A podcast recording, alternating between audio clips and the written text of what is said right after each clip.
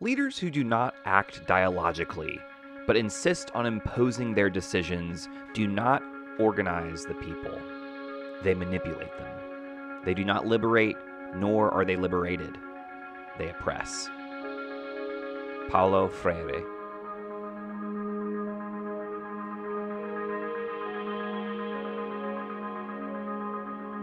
Bending Not Breaking, Season 6, Episode 4 In Harm's Way.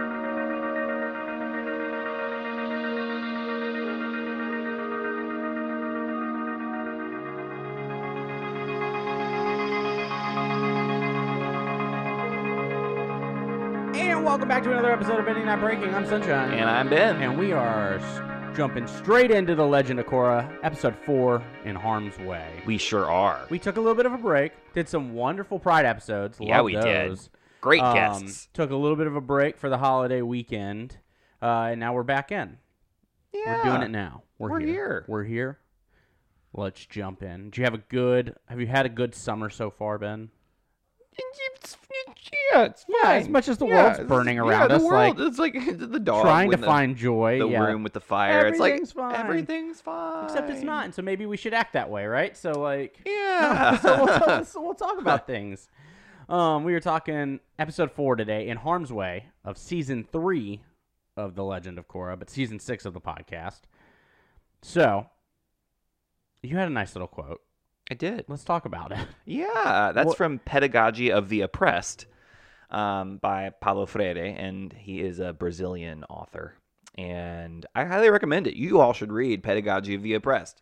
Um, I So will many say book It's kind of dense, um, but it is very good. Like a lot of good information. yeah, it's that's it's one of those things where you're like you have to sit and be like, oh, oh, I just read that, and I don't like that I just read that because that's too real. that's gonna challenge me, but that's how we get better. exactly. Fantastic. But yeah, yeah, and I, I mean that quote specifically is like, hey, if you're not talking to people and collecting data and talking to the people that are uh, saying they're having a hard time, and you're just imposing your decisions rather than listening and creating things with everyone, then you're an oppressor. And not only are you an oppressor, but you are also oppressed. You're oppressing yourself in the same way that you're oppressing uh, others Interesting. maybe not in the same way, but um, certainly certainly happening. happening.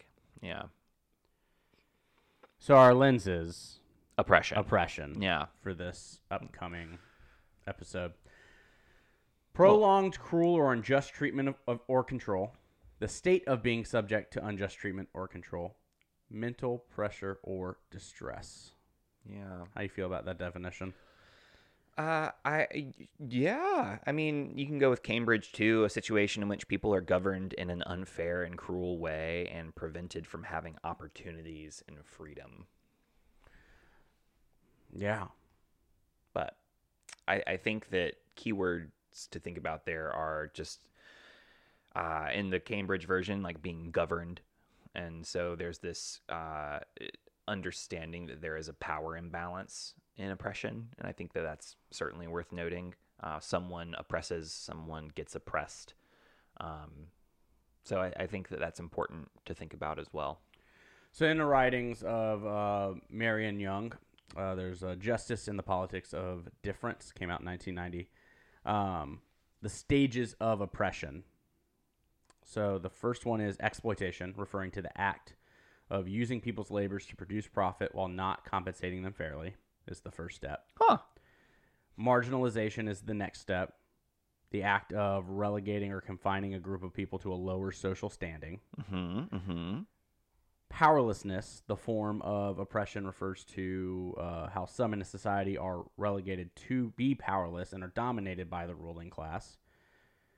Cultural imperialism, which is taking the norms of the ruling class and saying that this is the norms of our society, Yep. Yep. Yep. Yep. um, the given norms. And then finally, violence. The form of oppression looks like when groups live with the uh, the knowledge that they must fear random, unprovoked acts on their persons or property. we see all of those in, In this, this episode. episode, Um, so this is it's uh, certainly going to be a, a good amount of things to talk about, even if we're only talking about like a certain segment of this episode. yeah. there's for sure. plenty to cover. Well, and it's not only that, but I think what's going to come up is also like the history of the Earth Kingdom and how that plays a role here. Uh, and I think that'll come up too. Yeah. So before we get started, I've got to do a 30 second recap. You're just one of a kind. Big fan. I don't want to do it, but I will do it. But you got to put 30 seconds on the clock because I'm not timing myself. You're you can't do it all, or you just what are you Nope, lazy or sometimes, something? No, sometimes I need help. Sometimes I need others. Oh, what a beautiful way to to put that. Yeah. On your mark, get set, go. Zuko and Tonraq is here traveling in a snowstorm, and the Red Lotus frees P'Li. Mako and Bolin get passports to travel up to the upper end, and uh, and then Bolin sees the group and gives a 30 second recap of uh, his own of everything that happened to him. Earth Queen tells a lie to get them the Avatar to leave, uh, but then Bumi says she has the right to conscript her citizens, which is an interesting phrase we'll talk about. Ten seconds. Uh, Jinora projects herself. They find all the airbenders, and then they fight their ways out. boop, boop, boop, ding. well done. Well, when you can take the last 10 minutes of the episode and go like, and then and they, they, fought fought their way out. yeah, good. We did it. That's the end. All right, that's been a great episode on oppression. we make that joke Um, every time we do a 30 second recap. Do we? yeah, pretty much. I forget. I just do it. You know, maybe it's just habit it's at this point. very much dad jokey. yeah. All right, let's talk moments of oppression that we see in this episode. Um, Yes, there are there are quite a few. Uh, we can start with the first one. We can start chronologically with P'Li, right? We talked about this with the other uh, prisoners that Yeah, have escaped. how much of like what does oppression look like? And I mean, granted, we find out that like they attempted to Yeah, so now kidnap have, the Avatar, so there's context. yeah we have more context but now. still, are things like solitary confinement for 13 years. Correct. So it had to be more than kidnap. There had to be. a bigger plan? Well, I mean, Well, it's not only a, we don't know what their plan was. Yeah, we we learned said- that they have no idea the the reasoning behind what they were doing, but I assume that they were hurting people in the process. But we also know that solitary confinement is also violent, right? Like Yes. that's a that's a thing. yeah. Um, Especially solitary confinement when you're literally freezing Yes. or in a volcano. Like maybe she's just able to keep themselves at 98.6 degrees assuming that their body works the same way and all their energy for 13 years has to be focused on staying at 98.6 degrees. Yeah, and Like and that's it. So they can't do anything else with it. and then being in a volcano and having such water restriction that your your your sweat isn't even that like oh my goodness like what's going on Heat There's, like, the exhaustion. heat exhaust like oh my it's just Heat stroke. there's how how they kind of engineered that is beyond me that's that requires a, an understanding of bending that I don't have Yeah. so But yeah. feels like it seems you know I, in my just thought process i'm wondering if it would be more prudent to just have chi blockers like constantly blocking chi like is that a better situation like tying them down to a No, like, a- like just consistently just like every 15 minutes having Yeah. like yep all right i'm gonna knock out this this this chi spot and i don't know if that's worse or better but like i'm just what are the alternatives that i wonder i wonder if they even explored that I mean, knows? I don't know. What if you time that incorrectly, right? And so someone goes to chi block you and they're able to take your blood or like your sweat. Like we don't know if yeah Ming-Hua has got that capability. this is probably the wrong conversation to be having i'm just going on a little bit of a rant yeah, I don't thinking know about but it. like, but you know, we know that prison systems can be violent. We know they absolutely can be um, Yep. oppressive, and so it's um, do the ends justify the means? No. And for Kai, I think it's easy to say no. It- no no For P'Li, is it still no? don't know Yeah, I don't know either. and i'm i need to be better educated on that but all of the things that i've been reading recently are Is like there any down to- with prison Is there any attempt at uh, reformation through this process or redemption? Uh, Like, yeah and I the don't know if question they have ever attempted those things with with these individuals. no but yeah i mean Tonraq and zuko could do nothing to stop this breakout like they tried in fact i wonder if they actively made it worse by breathing fire on P'Li and giving her the warmth she needed to get started with firebending She's probably gonna be able to figure that out pretty quickly. No longer being in the depths in of the, depths of the it's iceberg. still pretty cold down there Yeah. but you know who knows Um, but yeah, So, yeah. that was that. This again, thinking about prisons in a way that makes us question the efficacy and legitimacy and usefulness of prisons, and thinking of it as a form of oppression. And is that the way we want to hold people accountable? Yeah. especially when you know if reformation is the goal and uh, behavioral change is the goal prisons have proven not That to be effective. that doesn't exist. so thinking about just how we're thinking is important i think for us there and I, I think going back to that quote in the beginning is people who are making decisions without consulting prisoners and who are not involved in that process saying hey we this is our end goal. We want to get you there and we need you to be involved in this process. Otherwise we'll never get there. Yeah. That's what oppression is is not involving the people who are literally stakeholders in the conversation. Yep. so yeah what's about what's what's a moment for you Well, we and we've talked about this before, but there's l- l- very visual, very literal marginalization happening in Ba Sing Se, right? The, the the need for a passport to get up to the upper rim, yep the no, the not the need to get down to the lower rims. Uh, when we're talking about relegating or confining a group of people to a lower social standing, very literally, the lower rims to the upper rims, right? That way we know that that exists and that's a thing that is put in there, and we know that those people are treated worse. are, are we calling them rims That's what they said. i thought it was ring Oh, maybe upper ring. upper ring I thought it was rim. pretty sure it's ring Yeah, fair enough. anyway sorry i was distracted Semantics. Um, but we see very literal distribution of that, right? yeah Um, absolutely Uh, in the way that how things are kept, who's stored where, what that. But it's a very like there are very much confined areas to where you should be as a group of people, uh, and it is very much at the cultural culture set from the queen yeah to sit there and say, my culture is the norm. I'm the one that's good. This is what needs to be followed. Everybody else is literal trash. Yeah, and and I and I think that we have to really again revisit this quote, right? If the Earth Queen was to actually go and like let's talk to people in the lower ring and see how we can improve quality of life. Guarantee Right. she would not like the result of that conversation. And so she doesn't. She makes unilateral decisions without consulting anyone. I don't know if that- she cares about their quality of life. Agreed, Yeah, right? so- But like th- assuming positive intent, assuming here, the best, right? You know, she's uh she's terrible, but like ass- like let's let's assume at one point in her career as Earth Queen, she uh believed that she was doing right by her citizens. Right? Uh and by the Earth Nation. Um I I think that the statement still stands. Like if you were to get the people who are involved involved in the conversation, the results would drastically change. And so we have got to start figuring out how we are involving stakeholders in conversations regarding to change. Yeah, what would have been the difference of a conversation of who wants to join an Airbender Earth Kingdom army, right? Like that would have been a very different. I imagine it would have gone very similarly to how Tenzin was recruiting airbenders. Hey, we we Yeah. want you to come and do this for the Earth Nation. And it was I mean, he was saying that for the Air Nation. Right. He was not trying to get them to join an army, right, but like he was trying to get them to do something that was going to drastically change their life, much like that would have. hmm And I'm just saying, like, I bet the answer would have been overwhelmingly no. Yeah.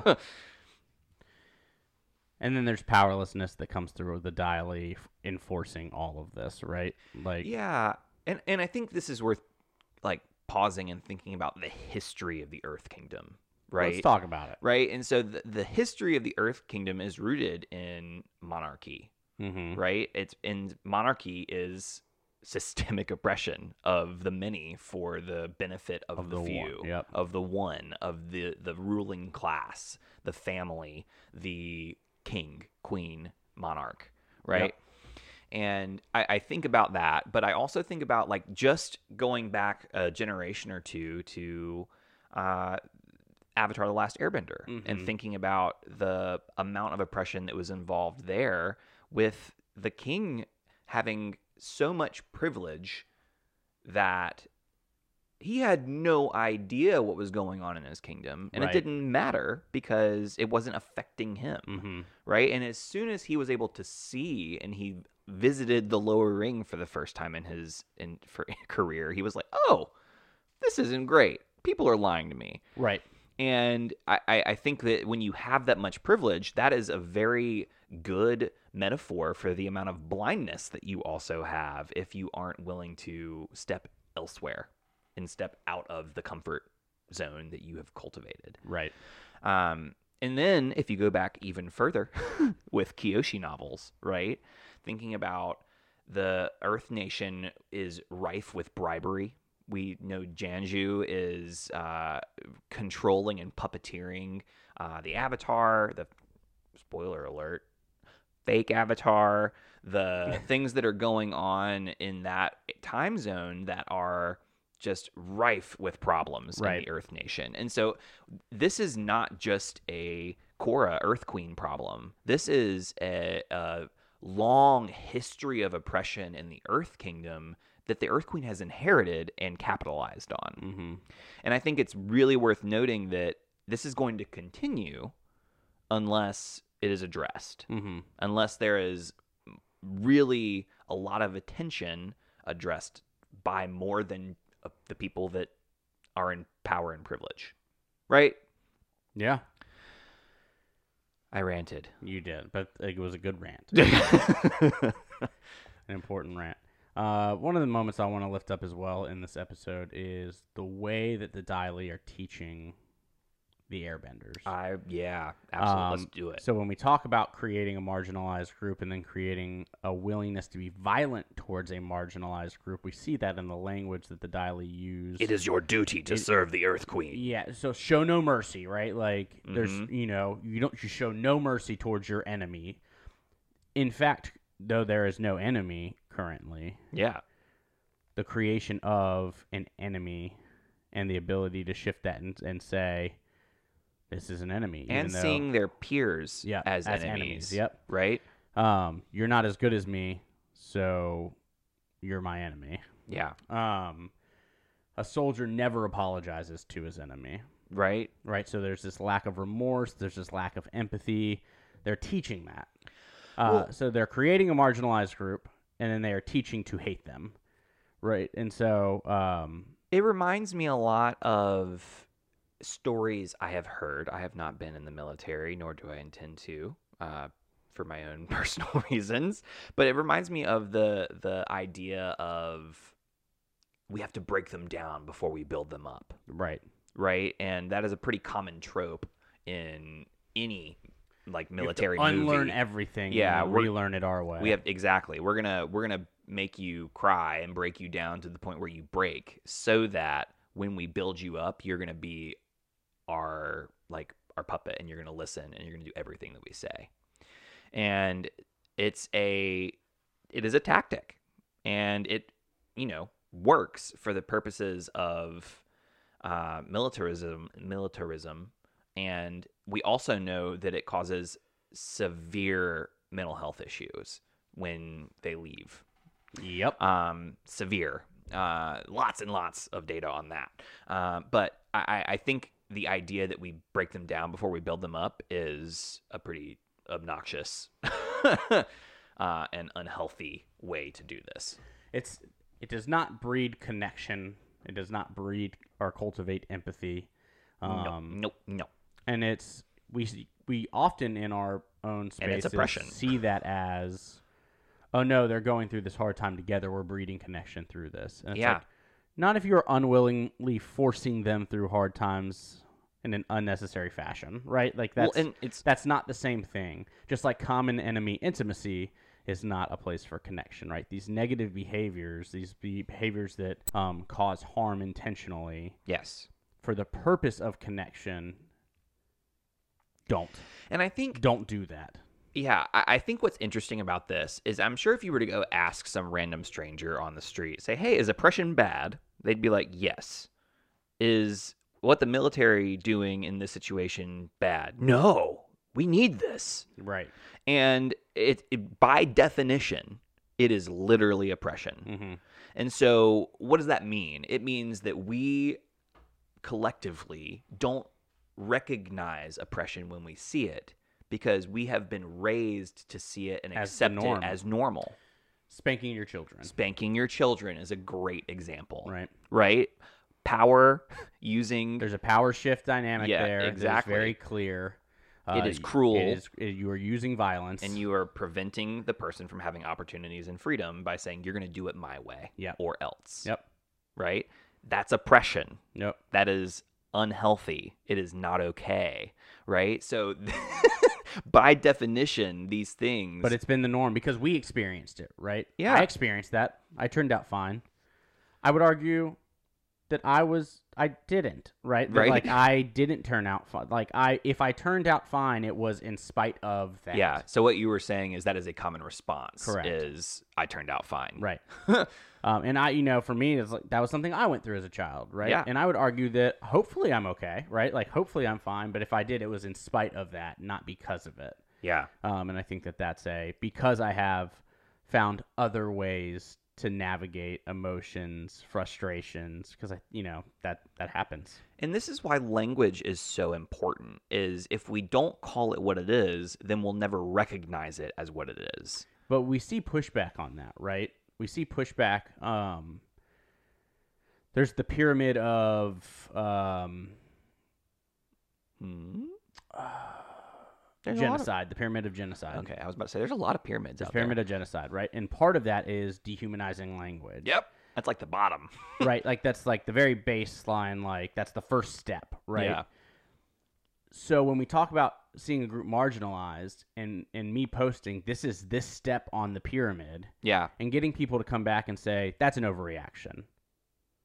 That this isn't genocide. That's not the same thing. Like no, No, I'm not saying it's genocide. I'm saying it's but that's the is- first step but- towards it. But if people have benefited from or participated in those activities, there's so much of not wanting to see that that is a negative thing that you have done that we are willing to justify that or state that that is an unreasonable call. So when we call things oppression, there will be pushback because people don't want to see themselves as oppressors yep.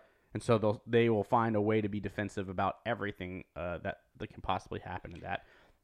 I'm honestly that reminds me of a recent conversation I had on social media. One uh, like, and I never get involved in these conversations, but I did this time. So maybe never's the wrong word. Very rarely, but somebody posted an image of um, saying, "Isn't Iroh so funny?" Posted a picture of the June and Iroh moment, Mm-hmm. and I was like, or hear me out, we could not lift up rape culture. We could not, and I didn't say that the first comment, but the first comment I said we could, you know, honor the fact that June didn't have, Have autonomy over her body. honor- exactly. And then the next response was, "Can't you take a joke?" Right? And I was if like, you have to defend rape culture, Yeah. by it's just a joke. What's the joke? Yeah. So I ended up writing a paragraph, and then another person was like, "Whoa, whoa, whoa, whoa!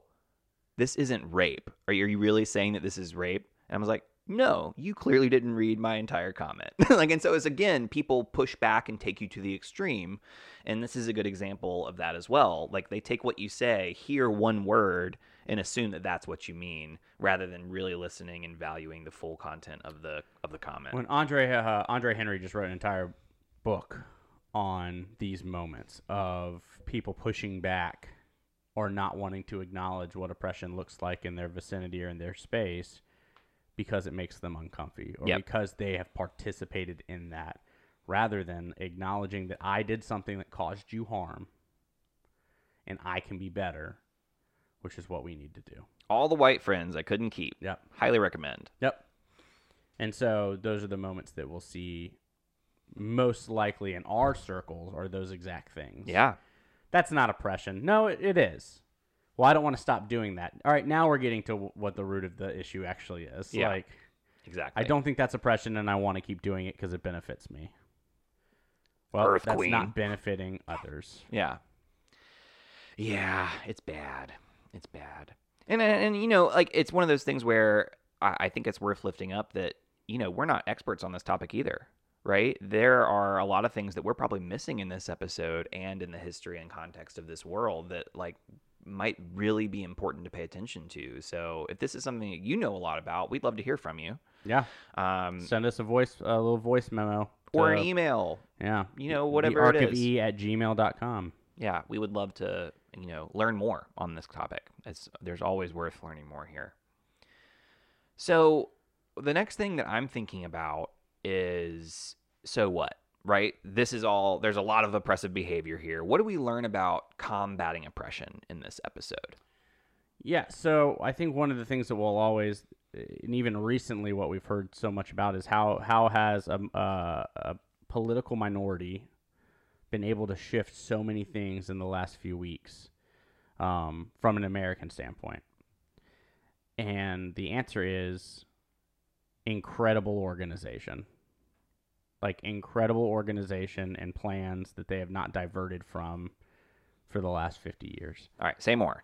Um, Let's be explicit. right? So, setting up plans on gerrymandering to shift political voting, Yep. being able and willing to throw a bunch of Supreme Court justices without hesitation into places of power that are going to be able to push forward your agenda, right? These are justices that were appointed by presidents who did not even win the popular vote, but because of our current structure, um, were able to find power and then put people, which the American people do do not get to vote on, um, into places of power who've been able to dramatically shift and overturn several Supreme Court rulings in the last few weeks. And so that has come with strict organization and strict mission of how to move forward, and it succeeded. And so when we talk about fighting oppression, organization is going to be a big part of that. Yeah, and eh, strategic, organized um, movement. Yeah. And I think that we see a little bit of that. And you know what I really appreciate is when Team Avatar learns that the airbenders are being held captive, there is no response saying, "Yeah, but we really got to work within the system to get them out. We can't up we can't uproot the system. We can't uh, go against the the the Earth nation. This is it's too big and it's too above us, which is a privilege they have. Yeah. Let's honor and say that that's true. And And they've if they've somewhat tried to work within that system in the first few episodes, like working with the Earth Queen through the Earth Queen yeah, until they realized that like I, I think they were trying to work with the Earth Queen until they realized that They- the Earth Queen was corrupt. yes, And as soon as they did, they were like, "We're not gonna, We're not doing this work with anymore." that anymore. Yep. There's a line. We found it." And I just really appreciate that. And then we get to this plan, right? Bumi goes a little haywire on on his plan. He's assuming that we need, you know, 12 gallons, 12 tons of blasting jelly and a badger mole that knows Morse code. Might be a little a bit of a stretch. Um, I do love good Badger Mole content though. yeah. Um, but they end up with this plan where, you know, Lin and Asami stay above ground. They're going to organize and be ready to have the escape plan. We have two teams going in that are splitting up to save all the airbenders. Like there there was a plan there to get down, to get them out, to fight back if needed. And having that plan being organized, the communication between Bumi and Lin, like there was communication. It all all of it mm-hmm. shows us that organization matters a great deal yep. in fighting oppression. And like even Bumi tries to go off in his own way and realize that that doesn't work pretty quickly, and then immediately falls back into the fold. Right? No one wants to use code names anymore. Um, well, it's because The breezies are out. We got to get the balloons. And so like it didn't work and immediately falls back into the the initial plan, right? And so um the balloons show up, flying bison show up, right? It all works out. And so that's that's part of this is is what does it look like to get organized? yeah, and you know what's also I think important to note is the Earth Queen doubled down when she realized that she was found out.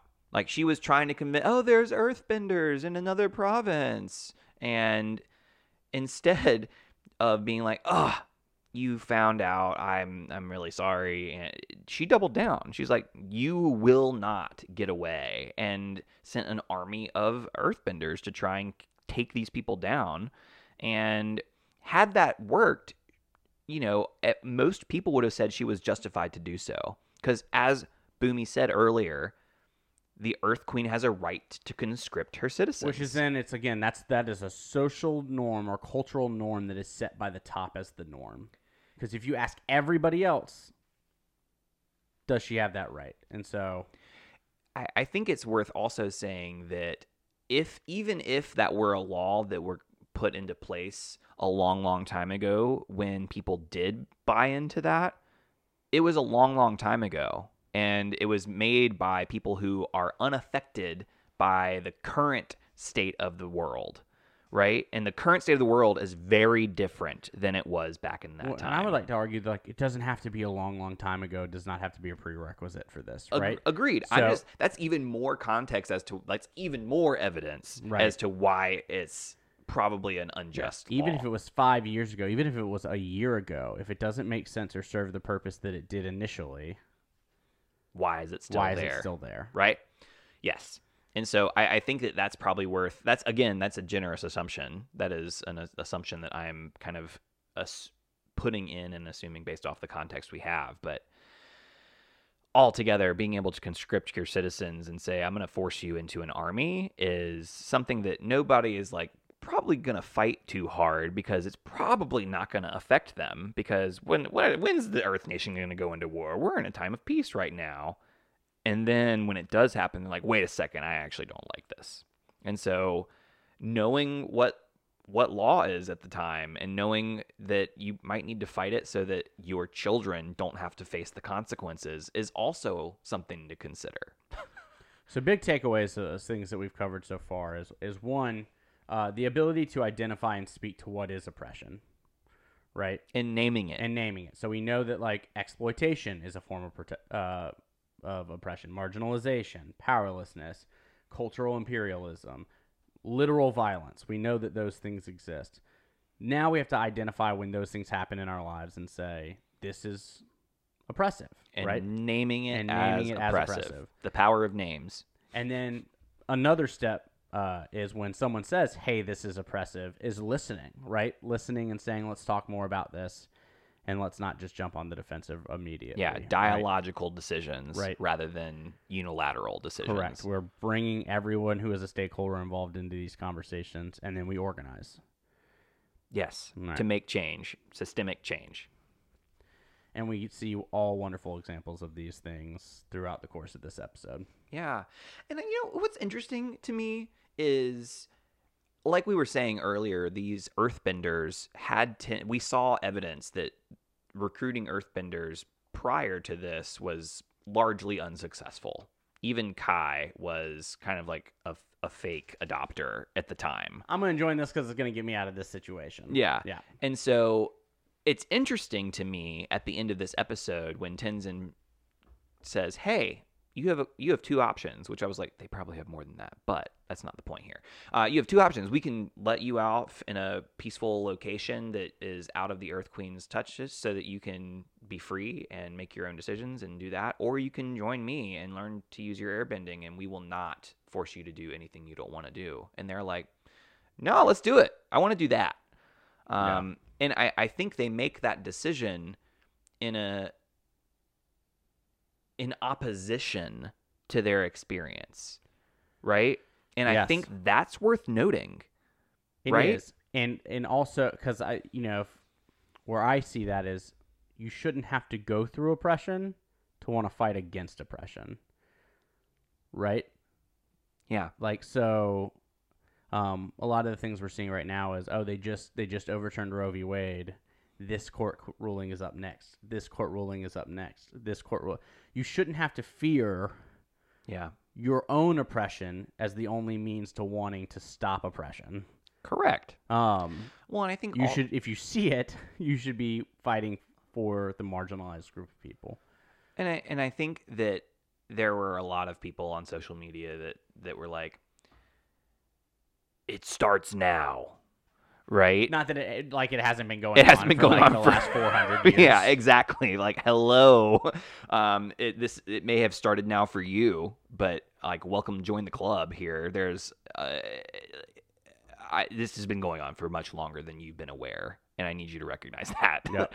and recognize that people have been organizing yes. and doing this work. Yes. And so that you are, if you are joining into this now, thank you for joining this movement. And you do not get to be the sole dictator of this movement, right? So, Yeah. Yeah, because there have been people who've been doing it for a whole lot longer. And so, Mhm. again, listening to the stakeholders of who are the most affected Yeah. and, and working with them. Is that a good breaking point for right now? yeah. Anything else you want to lift up from the episode? I don't know. Probably not. Well, we will take a quick break and then we'll be back in just a moment.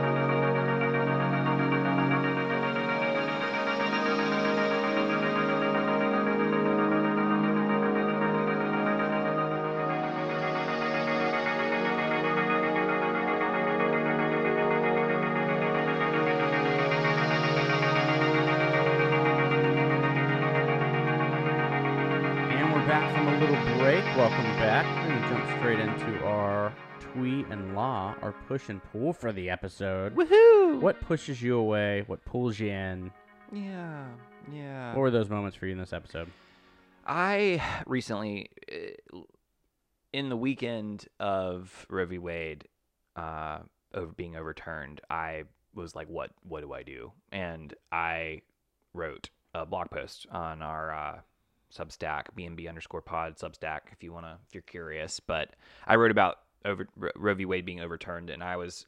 Uh, one of the things that I like to do in moments of um, like really questioning the world is going back to these like spiritual practices and thinking about like really doubling down and for for me this is a spiritual practice uh the act of going through each episode and really doing that and we hadn't discussed episode 4 yet. So I was like okay this is where we are in the show. I'm going to watch episode 4 and see if there's anything that helps me grapple with this. And I was like wow there's a lot that helps me grapple with this. So my blog post was just kind of going through episode 4 with a lens of Roe v. Wade uh, being overturned, and it was um, the reason I bring that up is because because it really sucks how pertinent this episode, all the things that happened in this episode felt, because it felt very real, and so that it was kind of like a, a a push me away. I didn't love how how close it was to home. Um, all the really sucky things. I think that's the same for me, right? Seeing the power that the queen has, seeing how it's being treated and misused, it's, it's super frustrating to know how very real those moments are. Yeah.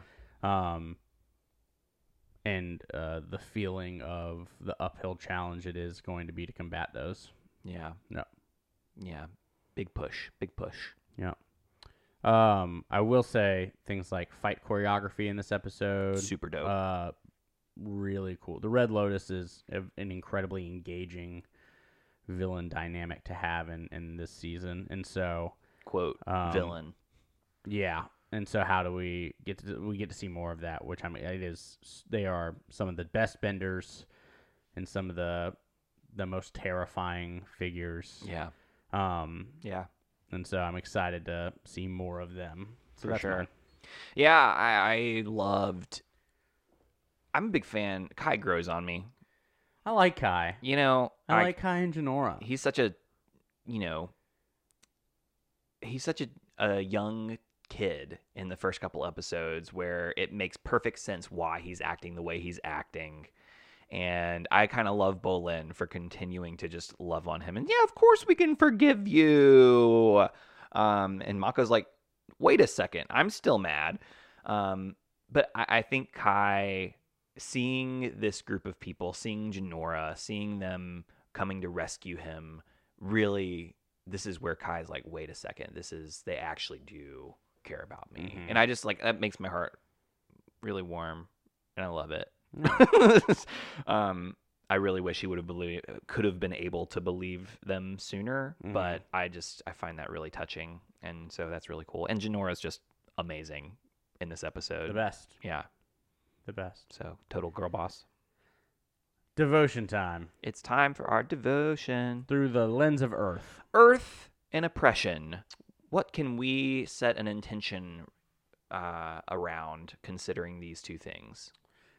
Yeah, so I think for me, uh, pretty simple is what's the foundational piece to this, and it's the organization, right? That's so, what I said. yeah. So, um, I've already joined some organizations, but I've not taken a big role in supporting them, and so I think that um, being more intentional about how I move forward in those spaces and make time for that is is mine.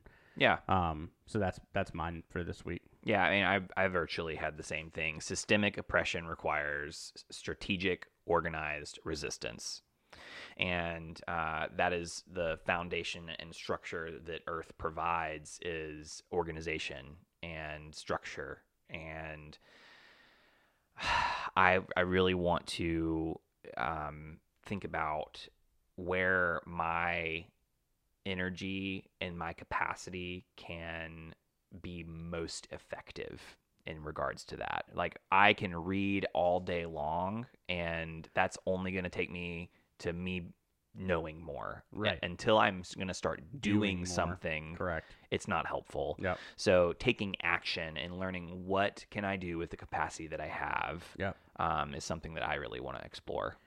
Uh, certain groups that might be helpful. Showing up for racial justice. There's a lot of tra- uh, chapters around the country for that. Um, you'll see that shortened to Surge, S U R J, and so that might be an organization worth looking in uh, for you as a listener. Yeah. But yeah, big fan. There's also a lot of uh, resources out there if you're willing to spend some time investigating uh, for gender equality. There's a there's a lot of ways you can get involved in uh, getting rid of oppression. working on it. So. Yeah. All right, and finally, gratitude. Who are you grateful for? Y'all, I'm grateful for Asami.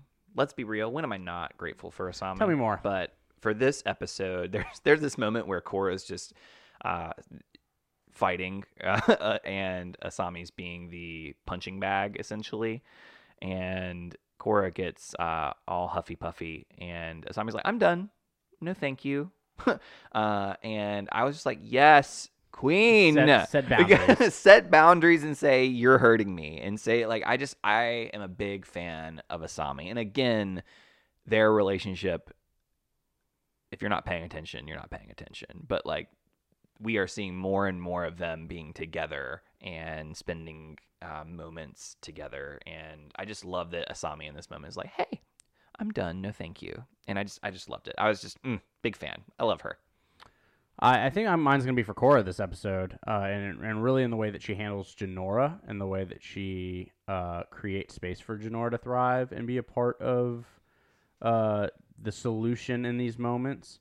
Um, letting Jinora use her talents, but also like helping guide ideas and shift ideas and say like, hey, could this potentially work? Or hey, did you have you thought about trying this? And I Well, and I just shows- really appreciate the level of maturity and leadership that shows in Korra to also understand that she does not have all the answers and that she needs others to, to be successful as well. it's a really good example of dialogical leadership Mm-hmm. hey i you just said that that's how it worked before you said that you had a, a spiritual connection to me and that's how you found me i know that you have a spiritual connection with kai Is that something you could do? is that something and she's like i had never thought of that and Right. so what happens when we ask questions rather than dictate Right. Right It's a beautiful And moment. it's just it's gorgeous And, then it's also Tenzin's reaction. that's what i was like dad his mode. Facial like, expression was what- awesome What, yeah, what, what, what connection? yeah. What, so what, what do you mean there's a connection? yeah I also love that moment with Bolin later. He's like, "Oh, what a cute little moment. Tenzin's gonna hate this." He's like, "You don't have to tell him." He's like, "I can't not tell him. It's too juicy." oh, good old Bolin. um. So yeah, those are those are characters. I'm Lots to be for. grateful for in Yeah. the midst of all the terrible things that are going on too. Absolutely. Finding finding little moments of joy throughout all of this, I think, is also important. Right? Yeah, time for rest, yeah. time for breaks. There's a reason we do that. time for joy, um, and and continuing to to do work like this, but then find those moments as well, Yeah. because you can't pour into a cup if your pitcher is empty. Here, here. Y'all, it's been a great episode. Uh, thank you for listening so much. Please check us out on all the social medias, BNB underscore pod from Instagram to TikTok to Twitter. We're there. You can email us little voice memos of your thoughts or just little writings if you have, uh, you know, little emails you want to send us to thearchive at gmail.com. Please rate, uh, review, subscribe, do all of those things if you feel so called to on anywhere that you listen to this podcast. Um, and don't forget that we have a Patreon. So if you want to join us on things like live episodes that we do once a month, get uh, some bonus episodes, uh, you can find that on patreon.com, uh, bending not breaking, BNB underscore pod. everywhere where you go. Ben, anything else you want to add for this episode? Not at this time. All right. Uh, I'm Sunshine Mayfield, This has been. and this has been Bending Not Breaking. Thank you for listening. Bye bye.